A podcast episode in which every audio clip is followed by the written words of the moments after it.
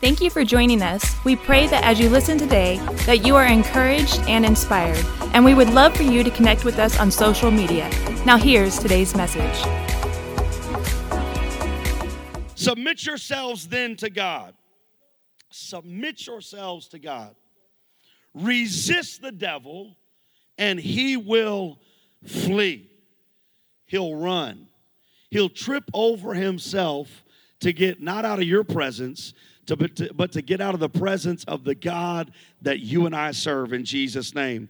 Turn to your neighbor and tell him the price of freedom is not cheap. Tell him, get it and then keep it. You may be seated in the presence of the Lord. As we go to the text today, I want to just remind us of where we've been the last few sessions, talking about total submission and yielding yielding to a more powerful or a more authoritative entity, anytime we submit, we are literally saying, You get to make the decisions, you get to call every shot. And so we should only submit to a power or entity that is greater than us. There is only one power and uh, entity that is worthy of submission, and that is Jesus Christ. And when you submit to Him and He becomes an everyday part of your life, believer, it will not only evict the devil from your life, but it will announce to the devil, You can't stay here. You can't even visit here because there's a bigger God, there's a stronger God, there's a more powerful force. A friend of mine in Chicagoland does illustrated sermons almost every Sunday. And a few years ago, uh, he brought a live lion on stage. Like, I'm talking about the, the full mane, male, big lion. And they rolled it out in a huge cage. And I remember when he sent me the video, that lion paced that cage one time and he never took his eyes off of the audience. And he paced one time and he looked across the room and then he yawned and he laid down. And then my friend preached it this way. He said, and he had he had one of the, the guides with him that was taking control, taking care of the lion. He said, Why did he do that? This is what the guide said. He said, The first thing a lion will always do in a new environment is he will look and see if there is a threat capable of hurting, harming, or killing him when he looks and scans everything in the vicinity and he finds out that there's no threat, he lays down and he goes to sleep. Can I tell you that we have the lion of Judah inside of us? And I want to preach to somebody today that you're saying, God, why aren't you speaking? God, why aren't you moving? God, it seems like nothing is happening. Could it be that the lion of the tribe of Judah showed up in your mess and said, That's not going to work. That's not going to come to pass. That's not going to take you out. That's not going to kill you. That's not going to destroy your marriage. That's not going to take your. And so it isn't that God doesn't care. It's just like when he was on the boat and he went to sleep. He said, I know the power I have is greater than the hurricane that we're about to go through. Sometimes, and this is not even in my notes, sometimes God says, Peace be still, not for him, but for you. Master, don't you care that we perish? Wake up. We're in the middle of a hurricane. He wakes up and he says, Peace be still. And the Bible says that the ocean, the waves lay down at his feet. I am here to tell you sometimes silence of, of, of God is greater than the voice of God because it means that the lion does not perceive a threat and you are going to outlive whatever you are facing today. Somebody say, I'm free and I'm planning on staying that way. When we create space and we give God a place in our life, we leave no room for the adversary. When we create space between us and Christ is when we give the devil place. But Christ has set us free to live a free life. Don't waste your freedom. Don't waste the blood of Christ. He died so that we might have free. We, we might have freedom and be free. God did not die on a cross to save your soul so you could die from cancer. God, God did not die on a cross and save your soul so you could have trouble paying your light bill. God did not die on a cross to save your soul so you would let gossip and bitterness and unforgiveness and division tear you down. Christ has set us free so that we can live free. So I want to encourage everybody in the room today use your freedom. Use your freedom not to sin, not to act like the world. Use your freedom to be all that God has created you to be and to do what He's created you to do. And we left last week talking about if you're going to stay free, you are going to have to stand firm. Ephesians 6:13 says, "Put on the full armor of God." For those of you who haven't been here for a while, I preached on, on the subject uncovered or, or naked from the neck down. A lot of us have put on the helmet of salvation, and that's all we care about, but we're not covered from the neck down. We don't have the righteousness that is our breastplate. Our feet are not shod with peace. We don't have the belt of truth. Our loins are not girded. And I want to encourage you, it takes the full armor because, again, I said it last week and I'll say it again this week. The devil does not work on shifts. The devil does not only come against you when you're awake, the devil does not take vacations or Christmas off. The devil is always always coming at you, trying to get you to backslide and go back to who you used to be. But I am here to tell you once God makes you free, do everything you can to stay free. And the only way you can stand firm is to put on the whole armor of the God so that when the devil comes, not if, Paul said, when he shows up, you may be able to stand your ground. Can I talk to the husbands? You are standing ground for you and your marriage and your family. Can I talk to the ladies and the wives? You are standing for your marriage, for your family. Can I talk to the kids? You are standing for your generation. It's not just about you, it's about what God is going to do through you, it's about what God has called you to do. Stand firm. And the Bible says, and when you've done everything to stand, stand firm, therefore. Keep standing. When you want to stop standing, stand. When you want to quit, stand. When you want to sit down, stand. Why? Because Jesus didn't hang on a cross for us to wuss out right at the end. Stand firm. The price of freedom. Church, it took the blood and the breath of Jesus the price to keep your freedom. It will take our submission and our obedience. Church, I've noticed that when we receive something for free and we receive something that does not cost us something, we do not appreciate it. How many of you have ever seen somebody get something for free and not take care of it? If you have kids, you know what I mean. You buy a house, they wreck their room. You buy them a car, you sit in that car, and your feet stick to the floor like the Galaxy movie theater here in town in 1988. If they don't pay for it, they're not going to appreciate it. Realize that even though you didn't pay for your sin, that there has been a great price paid for your sin there has been a great value placed on your life. You are not your own, the Bible says. You were purchased with a price. So I've noticed if they don't pay for it, they don't appreciate it, they don't take care of it the same as if they had purchased it. I remember when I was growing up, and, and Mandy can attest to this and, and tell you this is the God's the honest truth in the last 20 years of being married. I remember uh, growing up when my mom did all my laundry. Somebody say amen. That if I took something out of the closet, put it on, and didn't like the way it looked, instead of hanging it back up or folding it, I would put it in the dirty clothes. It's not my water, not my detergent, not my time, therefore, it's not my problem. However, when I got married. I found out if I want to stay married, that I'm not going to treat my wife like a maid or a cook or like live in help? Somebody say amen. I found out when I started paying my own dry cleaning is it really dirty? Is it really messed up?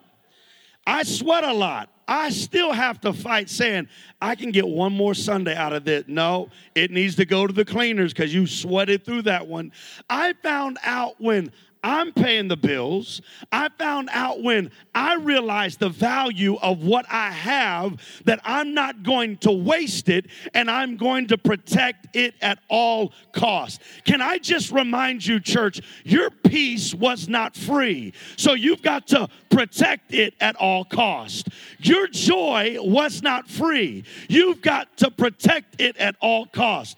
I'm sorry, you can't come over to my house. Why? Because I've noticed every time I spend an afternoon with you, my peace is stolen. And it's not that you took something off of my dresser, it's not that you took my car. You took something so much more valuable for me because Jesus didn't die to give me a house or a car. He died so that I might have joy unspeakable, peace that passes all understanding. I've learned to protect my peace not because it cost me something great, but the God that I say I love. It cost him everything. Not, not an extra 20, not an extra 50. It cost him everything. So I'm not going to waste it. I, I'm learning in this season of my life, church, to be grateful and have gratitude for the abstract things that God has given me. I've learned to say, God, thank you for peace. God, I'm thankful that I don't wake up needing a substance to make it through the day. God, I'm grateful for salvation. I'm grateful for your power and your anointing that rest on me. That no matter what I'm going through, God, the freedom you gave me is the freedom I'm living in. And every time the enemy comes back to see if I'm still for real, he's going to see I still have the freedom after eight years, after 18 years, after 80 years. The price to keep your freedom will take everything you have. If we realize what it cost, we would fight to keep it. When was the last time you let the enemy rob you of something God gave you? When was the last time that you allowed the enemy to sneak in one night and after God moved heaven and earth to bring you to a state of mind of, of, tranquility and peace, knowing that everything is going to be all right? How come you let that person from your old life come in on Facebook and mess with your peace? Why is it that the freedom that God died to give you is so easily traded and what we trade it for is not even comparable? We trade our peace for chaos. We trade our joy for drama. We trade all of those things because the enemy does not look like the enemy when he shows up to steal from you. Robbers and thieves sometimes don't wear masks and they don't have guns. Sometimes the biggest thief in your life has the same last name as you. Sometimes the biggest thief in your life is sitting next to you at the church. That's why you have to understand God, if you die to give it to me, I'm going to use discernment to make sure everything I have, I keep. Your freedom, my freedom, it was expensive. I've taught my kids, or I've done my best to teach my kids not to calculate what things cost in money, but to calculate what things cost by time. Jaden's working at Chick fil A. She works 30, 35 hours a week. And when she wants to buy something, I, I ask her, How much is that going to cost? And she says, Oh, that's going to cost $200. And, and then I say, Well, $200 is $200, but let's divide that by how many hours it took you to get that 200 are you willing to pay 10 hours of your life for that thing would you trade 10 hours of who you are, what you can do for that thing? And a lot of times she says, No, I won't. And she makes a better decision based off of not what it cost in numerical amount, but what it cost her in her life. Can I just remind you that what God did for us did not was not purchased with money. It was not purchased, it was purchased with his life. It was purchased with his blood. It was purchased with his breath. It was purchased with his time. And so I will never trade what God has given me for something that does not have a spiritual value, a future value, if it does not help my vision and bring vision, a value to the vision God has given me, then why would I trade it? God invites us, church, to be a part of the freedom process. And all it costs us is submission to Him. You say, Well, I don't want anybody telling me who, what to do and where to go and when to do it. Well, it's not anybody, it's God. It's the God that created you, and it's the God that created your future. It's the God that sits high, looks low, knows where you are, knows where the enemy is, knows what you are capable of, knows what He is capable of, knows what God Himself is capable of. And so when God tells you to do something, it is not a hope that it works out. It is not a, well, I think this is going to work. When God gives you an I direction and we submit to that, it is because God has already stood in August, God has already stood in 2024, God has already stood in 2030, 34, and He knows that if you do this today, you are going to get to the tomorrow you've been dreaming about. But if you pull back your submission, I cannot be held responsible for what is going to happen. Therefore, when God invites you to the freedom process, it should be yes. Christ purchased our freedom. Christ gave us our freedom. We embraced our freedom, but here it is, church. Now we must do everything to keep and maintain our freedom. I've said this many years, and I'll say it again today. Maintenance is so much more difficult than getting something. Maintenance takes work. You can go across the street to Jordan Ford, and as long as you have two, two pay stubs and a decent credit score, they're going to let you drive off the lot with an $80,000 truck. What they're not going to remind you is the 84 payments you will now owe them. What they will not tell you is that the $80,000 truck after you get through paying for it is really going to be like a $120,000 truck.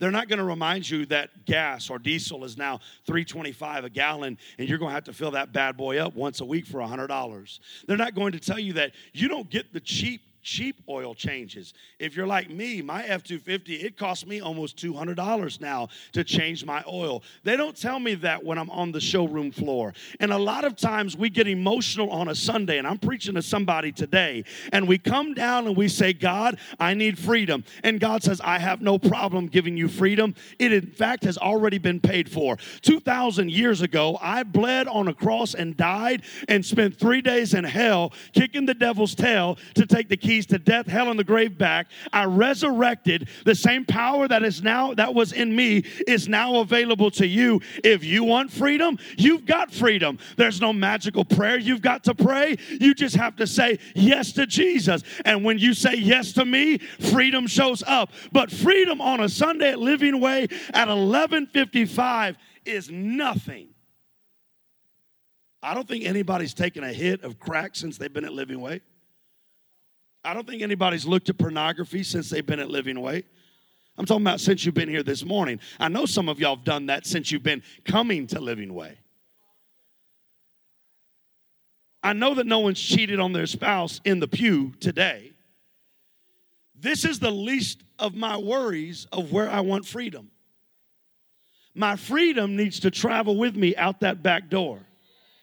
My freedom can't just be under the bright lights at Living Way. My freedom has to be in the dark moments of Thursday night at 11:55 when no one is there. I'm not talking about getting freedom. I'm talking about staying free, keeping freedom, maintaining your freedom. They didn't they didn't talk about car insurance across the road. They didn't talk about about rotating tires, which I rarely do. They didn't talk about none of that. They just said, we can make it really easy to get you into this vehicle. See, church, Jesus made it very easy to get us into freedom. But it's a lot harder, this is what I'm going to say, for him to get freedom in us. Let me say that again. Jesus made it really easy for us to get into freedom. But it is a lot harder for Jesus to get freedom into us. See, we love the worship songs and we love what we feel in this place. And you there's there's a few dozen people. If you talk to them before you leave today they're going to pump your faith up. They're going to encourage you. You're going to go out looking for goliaths and lions and bears to slay. And i love that. But it's not just this atmosphere. We need it on our jobs. You need it wherever you go in your families. And so i want to end with matthew chapter 12 verse 43 this is what jesus said when an impure spirit comes out of a person that's what we call freedom when it comes out of a person, it goes through the arid places, seeking rest and does not find it. See, this is this right here is why when you go to the, the story of the man at Gadara who was so demon possessed and was living in a state where all of his freedom had been taken. He was naked, living in the cemetery. They tried to chain him up, and the demonic spirits would break those chains. He was trying to kill himself, cutting himself, could not. And the Bible says, and I don't want to get too far into that story, but when Jesus comes, the Bible says the man worshiped him. And after all of that discord, where did Jesus send the spirits? He sent them into the pigs. The pigs ran off the cliff into the water. Here's something that should excite you and terrify you all at the same time. When a spirit leaves, is looking for a host. That's why if, if I'm casting out devils, I better make sure there's no room in me. That's why if you come to a devil casting out church, you better make sure you are so full of God, there is no room for the adversary. It says it, it casts them out of a person that goes through the air places seeking rest and does not find it. It then says, I will return to the house I left. I'll return to the life I left. I'll return to the body I left. And when it arrives, it finds the house three ways unoccupied, swept and clean, and put in order. Freedom is three things, church. Freedom is when God empties us of everything that is trying to steal, kill, and destroy. Can I just give you a personal testimony of the way I see my freedom in Jesus? Before Jesus, I had the evil spirits working on the inside of me coming out. But when I said yes to Jesus and He freed me of those evil spirits, the devil does not have a right in my body. The most he can do is come at me, but greater is He that is in me than He that is in the world. I'm so full of Holy Ghost, there's no room for the devil. There's no room. Number two, he said, he found it clean. God will clean you of your past. But unless you fill yourself up with the things of God, your past is coming back. Better said, you're going back to your past. You got free, but you didn't stay free. Number three, I'm almost out of time. Said he found the house put in order. Freedom is God bringing order to your life. I don't like disorder. One of the greatest blessings is when Mario and Lauren showed up because they brought order and organization to my chaos life. God wants to bring order to your life. One of the worst things that happened to me while I was at camp, y'all, four hour service, Jaden and I had laid hands on hundreds of people. All I needed was a Dr. Pepper. I went to the soda machine. Out of order. I was so disappointed. Y'all, I drank a Coke. That's how disappointed I was. How many times has God wanted to do something in our lives, but because we didn't stay free, our lives are out of order?